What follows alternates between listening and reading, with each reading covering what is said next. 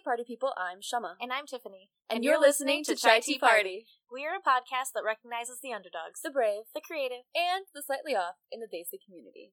We may talk about a controversial topic, but in no way are we trying to be disrespectful. The views of Chai Tea Party may not always reflect the views of the guests we interview. We like to create a safe space with our listeners and our guests. Enjoy this episode!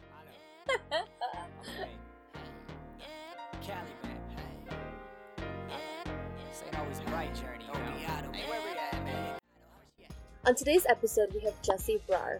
She's working to create more awareness about mental health, especially the youth in South Asian communities. She works as a speaker for a national youth organization called jack.org, raising awareness for youth mental health in high schools, colleges, and universities. She also runs her own project called the Mental Health Spotlight, which focuses on raising awareness about South Asian mental health through storytelling. Please welcome Jesse Brar. Hello. Yay. Welcome. This has been a long time in the making, so I'm very glad we finally get to do this and actually talk to you. Because you have a really interesting story, and I see you like blowing up on Instagram, and like just I see your stuff all the time, which is great because you guys are out there and you're proactive, which is awesome. Thank you. Yeah. Yeah. It's been pretty like quick, I guess. We've only kind of been doing this for a few months now, but it's amazing just see the response we've been getting and getting in touch with people like yourselves and other magazines and other articles, podcasts, and so it's been really amazing, a lot at once, but I'm loving it. That's awesome. Yeah, so we'll get to that part a little bit later in the show. First, we want to like let people know who you are, where you're from, so where did you grow up? Where were you born? Yeah, so I'm from, I guess, the Toronto, Canada area. For anyone outside of Canada, that's kind of all you really need to know. It's really hard to kind of get into the nitty-gritty of all the different towns I've lived in. So, born and raised in Canada, and my mom, so she loves moving. So, I've been in like every single corner of Toronto possible. I've been all over the place. And then I also love to travel. So, I had a few years where I was living in California, living in Texas, Wow. I've been a little bit all over the place, but yeah. Cool. So, did you grow up in all these different places, or did you kind of grow up in one area? Like, when were you moved? So, I grew up in a few different towns, mostly in the Toronto area, so growing up, my parents, at first they were together and living together, and we were living in Mississauga, and then when my parents separated, my mom and my siblings, we actually moved to Brampton, and then from there we moved to Caledon, and then I moved away for school, so I've been moving basically like every couple of years, but I love it because I always get to meet so many great new people, so many new experiences, constantly kind of adapting to my environment and figuring out what's going on and kind of going from there. Yeah, and I imagine that if you were in the Mississauga and Brampton area, you grew up in a pretty diverse area then. Yeah, so that was something that was almost like a culture shock to me. So Mississauga, the area that I grew up in, was Streetsville. This is, I would say, like a really white town. It was like all these hockey bros, like people playing lacrosse, and then it was me and my younger brother, and we're like, okay, well, like fit in. Like everyone was amazing. I loved being there. But then we moved to like a place like Brampton, and I come in, and there's just everyone's like Punjabi, everyone's Hindu, Muslim, and I I went home after my first day. I was in grade 5, and I was like, Mom, I don't know what to do. Like, I've never seen so many Indian people in my life, and it was so funny. So I kind of had like the opposite when I went from being, I guess, growing up in a very white town to making a lot of brown friends, and then kind of finding a way to fuse. It actually like became like a fusion of South Asian and like my Canadian culture, which was awesome growing up. How was that like pushing those two together? I mean, I'm sure it helped a little bit having people that already kind of fit that mold to maybe model yourself after, but.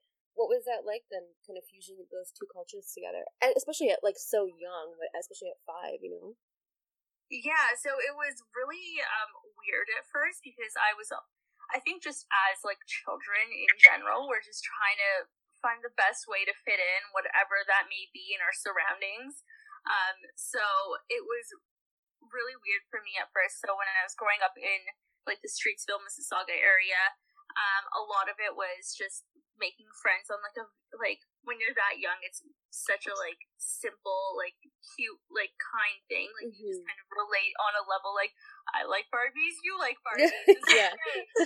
Let's be friends. But then, exactly. So, but then growing up and when I got to Brampton, it was a little more different because now these were people who like, everyone's got their own personality now. Like there's high school cliques, there's middle school, like all this stuff going on. But I think the best thing for me was when I kind of immersed into this fusion of culture, it made me understand myself a little more because I'm that fusion of culture as well. Like I'm born and raised in Canada, but my family comes from a Punjabi background, and it's always something that I've been really close to, especially like my parents, my grandparents, they're all very immersed in the culture. So it was amazing to kind of get a place where I felt comfortable being myself. Like if I wanted to bring like roti and chicken curry to school, it was fine because everyone else was doing it too. So it really created a safe place for me to like be myself and kind of learn what my like culture was going to be in this kind of fusion setting or like second generation person that I was. Mm-hmm. So I wanted to touch on something that you kind of brought up already when you talk about your parents separating. So when we originally were talking to Jesse, she had sent us a really compelling email kind of giving us her background and explaining why she felt so passionate about her wanting to show more about mental illness and the stuff that she called her and like educate people more. So wanted to see how much you wanted to talk about, but if you can go over your experience, like how you have directly dealt with these things, and you know, as it relates then to being around a lot of South Asian people or people from your own community and how that works out. But yeah, kind of why you feel so passionate about this particular topic. For sure. So like I mentioned, my parents growing up, I think it's very like common in South Asian culture for people to get married, and then if things go wrong or things aren't working out the way a marriage should be, like it's not loving, it's not caring, a lot of people kind of suffer through it because divorce is something that's not or wasn't as common back in the day. And for a long time my mom just kind of stuck through it. She like my father was an alcoholic. His parents, who we were living with at the time, they were very emotionally and verbally abusive, sometimes physically as well. But she just grown up with this idea that once you're married, that's it. This is who you're stuck with for the rest of your life, for better or for worse. Mm-hmm. And that was something she was dealing with, but what she didn't see right away was how much of an effect it was having on me and my siblings. So even though I'm the oldest, I was probably between like 5 and 7 when the brunt of it was happening. And then my siblings, my brother's 2 years younger, my sister's a lot younger than both of us. Once it started to have an effect on us, that's when she kind of saw like this really like this needs to stop. And that's where a lot of my mental health issues started. So mm-hmm. I grew up in a place where at night I didn't actually sleep. Like I would be hearing yelling. I don't remember getting a good night's sleep while I was living with my father and his my grandparents, because they're constantly yelling at my mother, constantly yelling at each other. My dad would get drunk and then he would start smashing things. So I lived in this constant fear. And even after we moved out, it was something that stuck with me. I was very anxious all the time. Like if a loud noise or a pot fell, like I would end up in tears because I was so used to having those noises around me and then leading to something worse. And I wanted to tell other people, but my mom was now a single mother taking care of 3 kids, and I didn't want to burden her with this. And I was too scared to go tell her that I was suffering as well, just because I didn't want, I knew she was suffering, so I didn't want her to have to suffer even more. That's such a big burden for such a young person. Yeah, it's really hard, and it's so sad that this isn't like I don't think my story is like one of those one in a million things. Like this is I've heard quite often with like other friends, other family members. They like a lot of people I know have lived through a very similar thing. Mm-hmm. And even so like what you said. Even what you said. I wanted to say this before I forgot, but even the thing that you said about parents who stay in these relationships because they don't feel like they have another choice. That is a story that's not, you know... It's just very, like, our culture has a lot of stigma around these really weird things that it shouldn't, so... Yeah, like, women are supposed to just be there to take all this, you know, abuse, like, whether it is emotional, physical, or verbal, but that's just kind of what is expected, and you're not supposed to be able to do anything about it, which is crazy. Like, no one's ever questioned that before. You know, why is it just now being... That's so weird. And so that was, like, my first sort of thing, I guess, facing stigma was, like, the stigma my mom faced when she was in this marriage. And then after separating, people were questioning her, like, why would you leave? Like, why don't you go back? And she's like, I don't think you understand. Like, they're like, literally, like, they're beating us. They're, like, we can't sleep. We can't eat. Like, we're living in constant fear. That's not a place for children, that's not a place for anyone. And she was strong enough, like I'm really lucky that she was strong enough to kind of take that step and like leave and put us in an environment where we could finally find a place of healing. So it took a really long time, but like all my whole family, like we all kind of struggle with anxiety, we struggled with depression, but we're like working through it. But even when like, I love my mom. She's a very open person, but I was always still scared to tell her what was going on because I didn't want her to think that I was another thing she had to worry about. And eventually, so I went through it. I was very quiet about it for a very long time.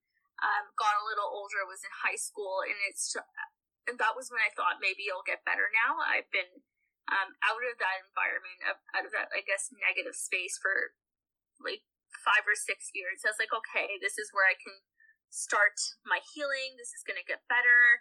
And for a while it did. I was doing really well. And then university came in. So I decided I wanted to go to Queens University, which was 3 hours away from where my whole family was. So I was going to have to move. I was going to have to live on my own.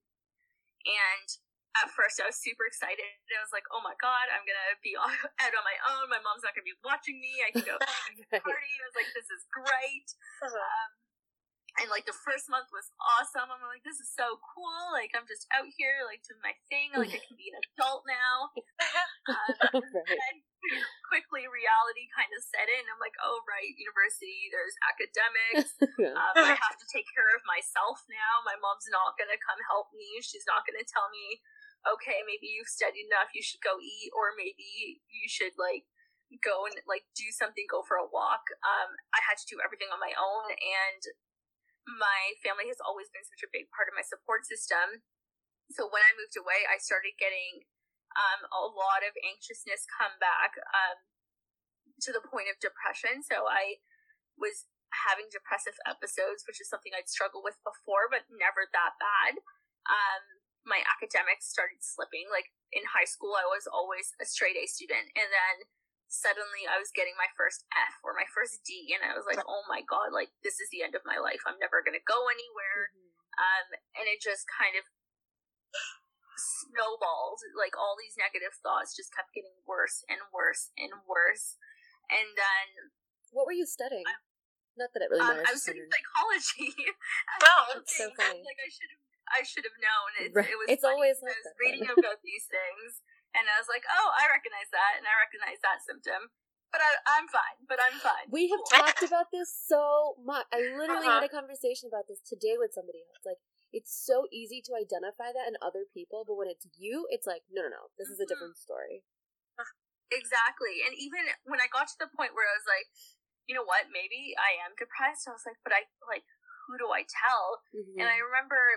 I came home for a few weeks, and I was kind of, like, tiptoeing around saying, Mom, I think I'm depressed. Mm-hmm. But I was just sitting there with her and I was like, I don't know, like I'm having these feelings. And she's like, why are you so stressed? You're so young. You have nothing to be stressed about. And I was like, oh, I guess you're right. I am pretty young.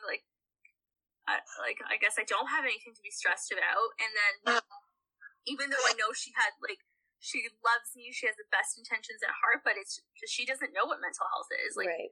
Indian parents, they never grew up getting a mental health education or being educated about sex ed or how to take care of your body, what you should go to the doctor for. This isn't stuff they know. Yeah. And because they don't know it, they don't pass that down to us. And so it was this really big gap. And I'd watch movies, watch TV, and anytime someone had a mental illness, it was always a hush hush, don't talk about it. This person, or it was something that was stigmatized, this person's crazy. Look at they're doing malicious or evil things, nazar laggi, they've got an evil eye. It was just, it was never a normal conversation. It was always something that was stigmatized and just portrayed in a really bad way, so I was too scared to reach out for help, and it got really bad. It was to the point where I was having suicidal thoughts, and there were days where I didn't think I was going to make it through. Mm-hmm. But then in the end, I guess into my second year of university, I was leading a group of frosh, so I had a bunch of first years that I was leading, kind of touring the university with, and we had a bunch of different presentations that we were watching, and I saw, so I sat down with them on one of the presentations, and it was actually a South Asian male. He was my age, and he started speaking about mental health, and he started talking about his own journey, how moving away from home had affected his mental health, how he didn't have a support system, how he was scared to tell people because of the stigma, and it just resonated with me, and I was like, oh my God, if this guy can go up there and he can get help and he can get better, maybe I can too. And so I reached out to a therapist, got in touch with my school counselors, and kind of that's how I started my, I guess, process of healing. Wow, that's really proactive of you. It's a long journey, and so what I've always found is I would fall off the wagon sometimes, even though that was kind of my turning point where I was I need help, and I'm gonna have to get it myself if I'm not gonna kind of reach out for it, if no one else is gonna notice kind of these things. Yeah. It wasn't an easy process, so I started counseling, and then I would go to counseling for a couple months, and then I'd be I don't really talking to people about my problems, because I'm I had such a long history, and it sucks to have to go over all that. And then I tried medication, and then medication, it just messes with your body so much until you find the right one. All the ones that don't work for you, they really don't work for you. Yeah, Tiffany knows. So, yep. Yeah, so I was I would go from before I found the right one, but it would be a couple weeks of just throwing up, not eating, sleeping too much, not sleeping at all, until finally I found one that worked for me. Such a long process, but in the end, obviously, the results are much, much better. Mm-hmm. Mm-hmm. Right. Than the alternative, for sure. You have to kind of go through that to know, what works for you. Just, whether you need therapy or medication or both, you won't know until, try it, but trying is, the hardest thing to do. Just to start the process is the hardest thing, but exactly. I mean, I guess this goes for both of you, because it didn't take me as long to figure out my balance, but I know that Tiffany, you also struggled with this a lot too. Is what do you think helped you guys? Was it just trying to get over that hump of feeling like shit, those random days, but what helped push you through that to keep trying and keep doing different things? Because I'm sure that can be really discouraging then after a while. Anytime I would start relapsing or be maybe this isn't gonna work, maybe this isn't for me, my friends and family would always be there to kind of push me. Listen, it'll work out. We're here for you. We'll do whatever you need. I've the amount of times I've, like, called my friends in the middle of the night just bawling my eyes out, and then just, like, literally just sitting there and listening to me cry, not even saying a word for, like, an hour. Yeah. A lot of the time it was just having that support and knowing that no matter what, they were going to be there and they wanted me to get better. It kind of made me feel, like, I don't know why this happens, but a lot of the time we put a lot more value on other people than we do on ourselves. Absolutely. So if, like, one of our friends is having a rough time, like, we're going to be there in an instant. Like, if our friend's boyfriend is rude to them or mean to them, like, we're going to beat him, we're going to defend him, and we're going to make him back down. Yeah. But if it happened to us, we're like, oh, it's probably my fault. Yeah, it's not that big a deal. Yeah, and if our friend does it, we're like, excuse me, what? Mm-hmm. And so it was a lot of them just kind of, like, they had to be there and help me realize that it was actually something my friend said to me. She's like, I don't know why you always, like, put yourself down so much. She's like, and so I was like, I don't know what you're talking about. And so she started putting herself down in front of me. I was like, can you stop? You're being, like, why are you so mean? Like, obviously that's nothing. And she's like, see, that's what you do all the time. Mm-hmm. I was like, oh.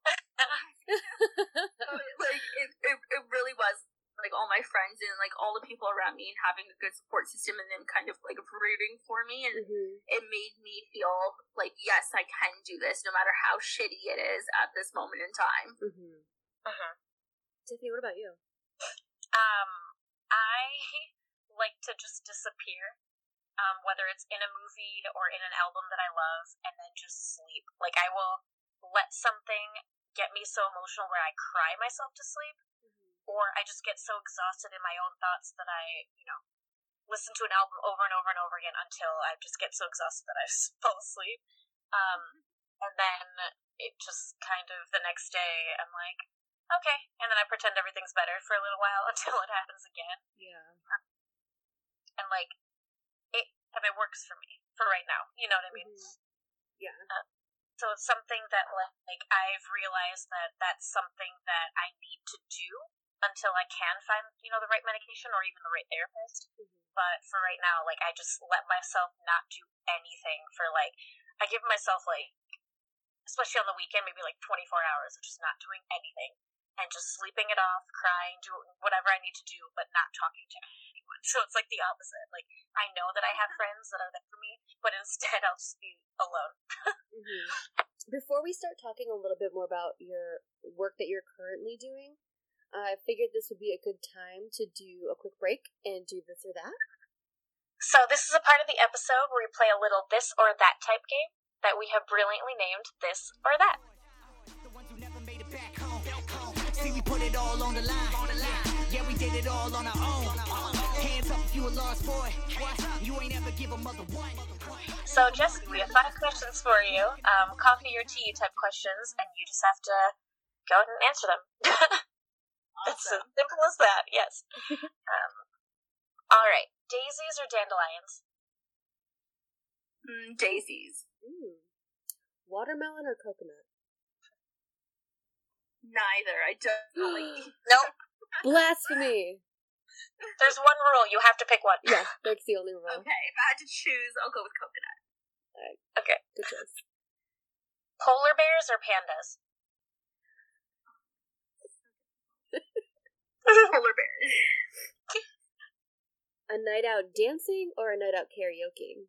Is that a verb? Oh, definitely dancing. Okay. Nice. Tables or chairs? Chairs. I find them more useful. Technically, you can use a table as a chair because you can sit on it, right? That's what I would pick. Table. I'm a really short person. I think we get more amusement of these questions, just like, how did, like, the more just our enjoyment. Okay, yay, you did it, you win. Yay. See, we put it all on the line. Yeah, we did it all on our own. Hands up if you a lost boy. You ain't ever give a mother one. But tell us now what you are doing with jack.org and the MH Spotlight, and, like, for sure. How, yeah. Yeah, go ahead. And, like, what or, oh my god, words. What drove you to start your own movement with Mental Health Spotlight? Okay, so I'll start with jack.org. So jack.org is a charity in Canada that's dedicated to specifically youth mental health. And so how this charity came about was actually there was a student at Queens. His name was Jack Windler, and he was kind of struggling with things that a lot of people and a lot of students especially struggle with, like balancing academics, balancing your social life, getting used to this new environment, making new friends in a place where you basically have to start over because it's a whole new group of people. And unfortunately, he actually died by suicide in his second year at Queens. And so his parents, after this had happened, they had created, really it just started off with like a group of their friends and family and friends of Jack who cared about him and wanted to help make sure that this didn't happen to other students. They started talking about mental health more openly, realized that a lot of the reason this happened without anyone kind of being wrong was because there's so much stigma around mental health that no one talks about it. Mm-hmm. And we created this charity, and by word of mouth, just by passion, by people who were interested in it, it rapidly started growing. And so now it's become a charity that's nationwide in Canada. We have a few different programs that we kind of do. So there's a chapters program. So universities, colleges, high schools as well within Canada each have their own Jack chapter that do events that raise awareness for mental health, raise awareness for the charity itself, and help raise money to go towards research or creating events or suicide prevention, whatever it may be. They also do a talks program. So they send in speakers to universities, high schools to talk about what mental health is. It's almost like a mental health first aid conversation. So that's great. What I'm a part of. What I do is I'm one of the speakers. So my specific area is the Toronto area. So I'll go to the different schools and universities in the Toronto area, talk to students about mental health. Basically, I let them know that everyone has mental health. I don't know why this isn't a conversation that isn't a part of every school curriculum, but we talk about sex ed. We talk about being physically healthy, but our mental health is just as important. So it's an organization I truly wholeheartedly believe in. They were really relevant on my campus at Queens because that was the school that Jack had went to as well. So that's how I kind of got involved with them and heard about them. And they've been growing so much, and it's amazing to see all the work they're doing with the youth. That's awesome. Yeah, we definitely need more of that proactive, those proactive organizations on university campuses. Yeah, for sure. It's amazing to see kind of the conversation they're creating. And so the Mental Health Spotlight came up to be, so working with them, I got a lot of exposure to these kind of mental health talks and like what mental health is, like different resources we can use, whether it be like a general physician, a counselor, a therapist, peer support, like maybe an anonymous helpline. But what I realized was, being South Asian, being a second generation Canadian, there was a lot more stigma in kind of different ways and a lot more barriers that not all other Canadians had. Mm-hmm. And so that was kind of a gap that I had found.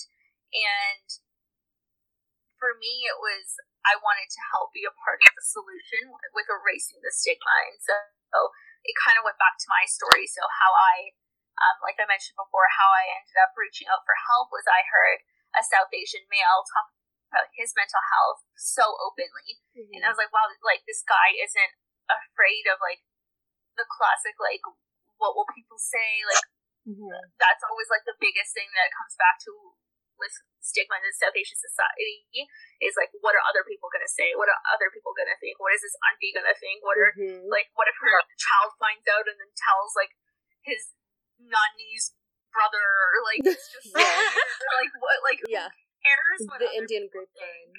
And it's unfortunate that doesn't even just limit itself to like mental illness. It's everything that is considered taboo. Exactly.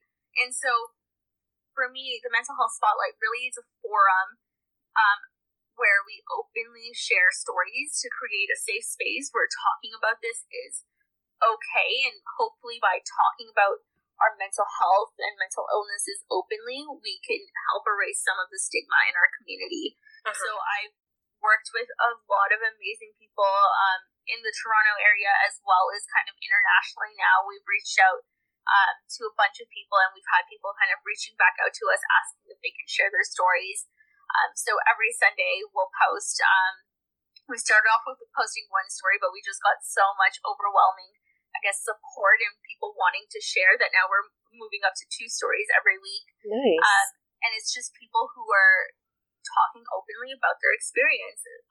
They have full freedom to say whatever they want, whatever message they bring.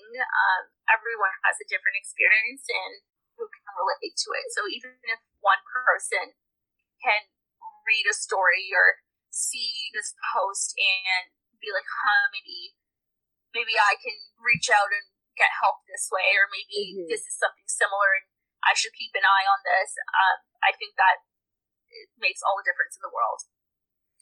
Yeah, we have said this a lot, where there's something very powerful about saying somebody who looks like you, that comes from the same background, that there's some similarity in your journey, that it allows you to not feel alone.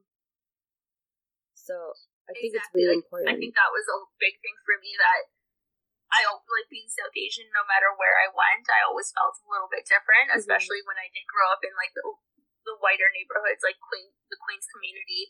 At my university, it is a very white place. Like, there isn't a lot of diversity, and I always felt kind of on the outs, and I was facing all these issues that no one else could remotely understand. Mm-hmm. Like, when I would tell my friends, oh no, I can't post this picture on Instagram because what are people going to think that right.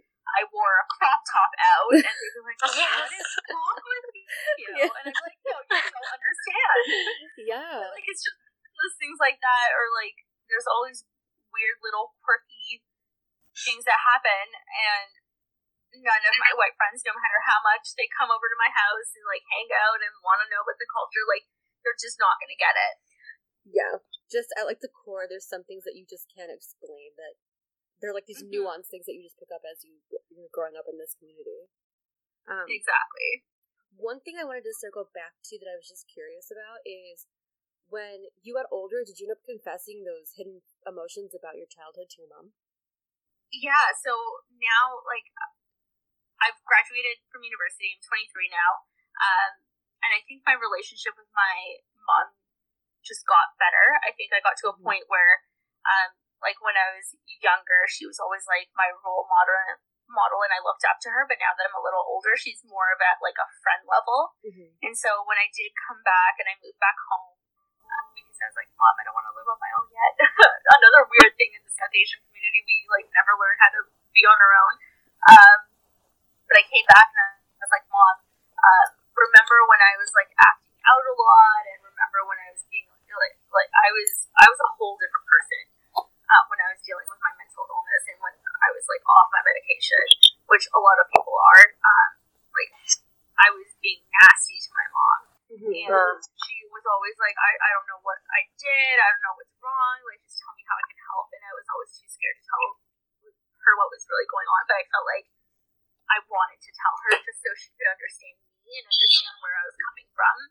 And so I opened up to her, and she was so understanding, and she's like, oh my God, like, I've been going to therapy. I found out this is just something that runs in my family. Like, my mom suffers from anxiety, my grandmother suffers from anxiety, but just because of all the stigma, no one ever, so it, oddly enough, each generation kind of kept on experiencing the exact same things, repeating some of the same mistake, reaching out for help, but not knowing what worked and what didn't. Like, all three of us were on the exact same medication now. Oh, no way. That's how our bodies are wired. And it was just because we never talked about it. Mm-hmm. But if we did, so much time and so, like, could have been saved. Like, it's just amazing how much, like, just being open and talking about things can help. Uh-huh. Yeah, absolutely.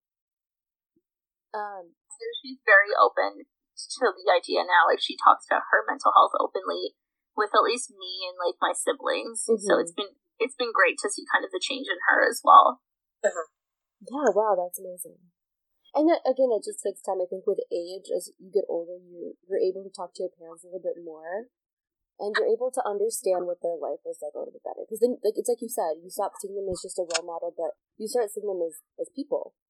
Mm-hmm.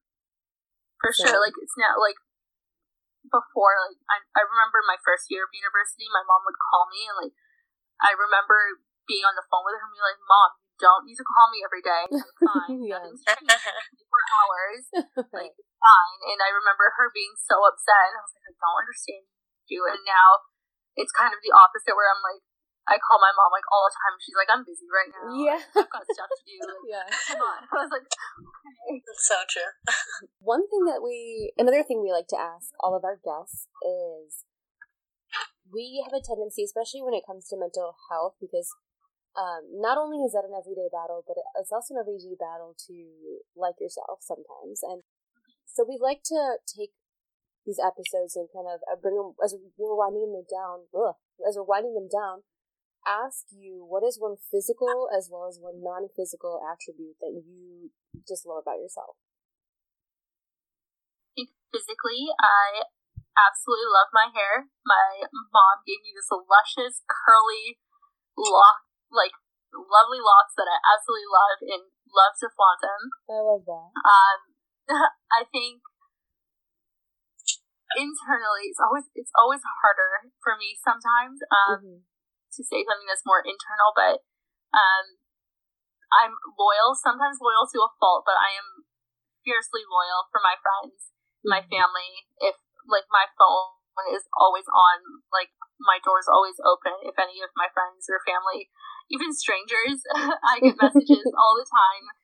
Like, I'll get DMs through Instagram or like a message on Facebook about, like, this is just something I'm going through. Like, I'm always there to be a listening ear, because I know how hard it is sometimes to kind of be that person where you just kind of want to vent and not know who to go to. Sometimes it's like I'll be that person for anyone who needs it.